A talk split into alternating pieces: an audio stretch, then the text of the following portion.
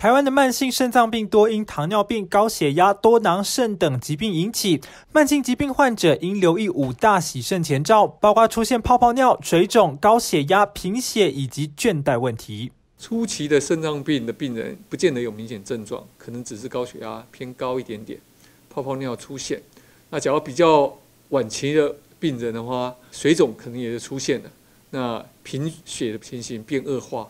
倦怠情形变严重，所以这个大概是这个五期里面可以看到肾脏病相关的一些原因呢哈。慢性肾脏病一共分五期，第一期及第二期饮食应采少油、少盐、少糖、低钠、磷钾及适量蛋白质的清淡饮食。第三至第五期未洗肾的慢性肾脏病患应采低蛋白饮食。若迈入第五期已经开始洗肾阶段，则要改以高蛋白质摄取为原则。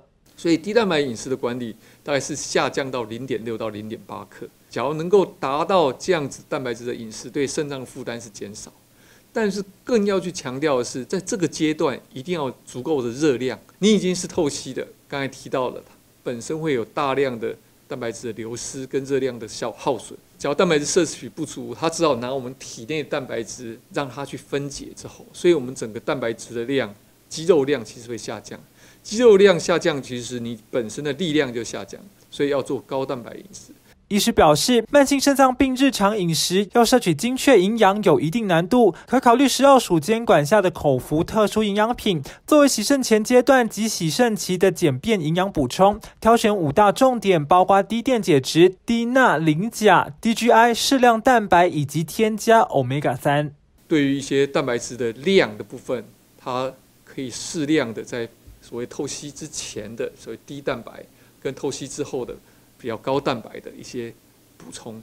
除此之外，在于电解质上面的一些微量的元素的部分，也可以达到一些呃调整哈。最好是它有比较多的证据提供它的安全性跟它营养性的支持。有这样子的政府的背书说它是一个特殊的营养品，对于民众在使用这样的配方里面，我想它的呃会比较安心一点点。